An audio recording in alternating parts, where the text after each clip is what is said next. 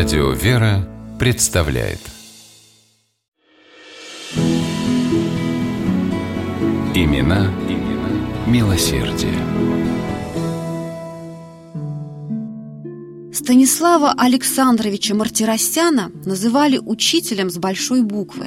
26 лет он посвятил школе для слабовидящих и незрячих детей. 19 из них был ее директором. И сегодня эта школа в городе Верхняя Пышма носит его имя, а те, кто ее окончили, помнят о своем педагоге и именуют себя мартиросяновцами. Об этой удивительной коррекционной школе в Свердловской области мир никогда бы не узнал, если бы не Станислав Александрович. Да и саму школу удивительной сделал именно он. До него она была одной из многих, обыкновенных.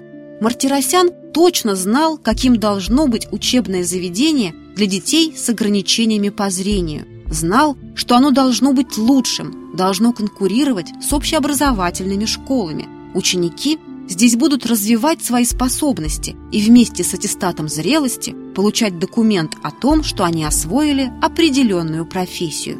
Таким был план Максимум Мартиросяна, когда его в 1968 году назначили директором. Что же это была за школа, учиться в которую съезжались дети со всего Советского Союза? Станислав Александрович ввел четыре профиля обучения – математический, гуманитарный для филологов и историков, на медицинском обучались искусству массажа и было отделение рабочих профессий, которое выпускало специалистов для предприятий общества слепых. В школу Мартиросяна принимали ребят, которые уже окончили 8 классов. Приехав в Верхнюю Пышму, подростки выбирали профиль обучения и получали профессию по душе. Свою главную задачу учитель видел в том, чтобы его ученики не считали себя инвалидами, не думали, что они хуже зрячих. Он убеждал их в том, что в чем-то они лучше, сильнее, и дети начинали верить в себя. Но больше всех верил в таланты своих питомцев сам Мартиросян. Иначе он не превратил бы школу в оранжерею, где дети буквально расцветали. У ребят имелся даже телевизионный класс, в котором использовались оптические увеличивающие устройства для слабовидящих. И это в 70-е годы, когда даже лучшие московские учебные заведения о таком не мечтали. Директор открыл в школе фонозал для прослушивания звуковых книг. В каждом классе стояла прекрасная техника, а в 76 году появился киноконцертный зал. Мартиросян превратил казенное заведение, коррекционную школу, в родной дом для ребенка.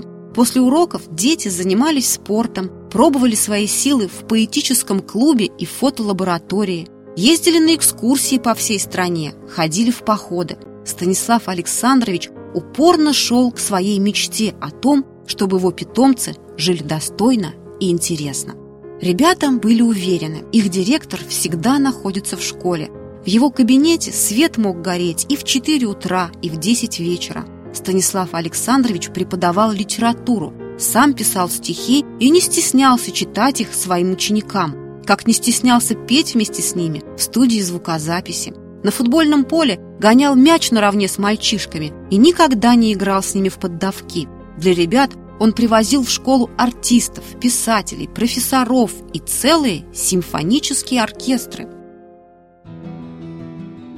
1978 году Станислав Александрович, как лучший из директоров школ для слепых и слабовидящих детей, поехал во Францию представлять Советский Союз на форуме, организованном ЮНЕСКО, и привез домой награду – юбилейную медаль Луи Брайля. Для школы это стало событием грандиозного масштаба. Мартиросян вывел ее на международный уровень. Учитель ушел из жизни, когда ему исполнилось всего 48. Вспоминая о нем, друзья задавались вопросом, откуда у него была такая любовь к незрячим детям. И сходились на том, что корни этого милосердного отношения лежат в детстве Станислава Александровича. Его мама, врач-педиатр, в войну заведовала домом ребенка. Слава видел, сколько сил она отдавала сиротам, видел, как после войны часть своей зарплаты перечисляла в фонд мира. Для сына пример мамы, ее стремление помочь обездоленным детям стали собственным способом жизни. Недаром одно из стихотворений Станислава Александровича начиналось словами «Возводите дворцы детской радости». Имена, милосердия.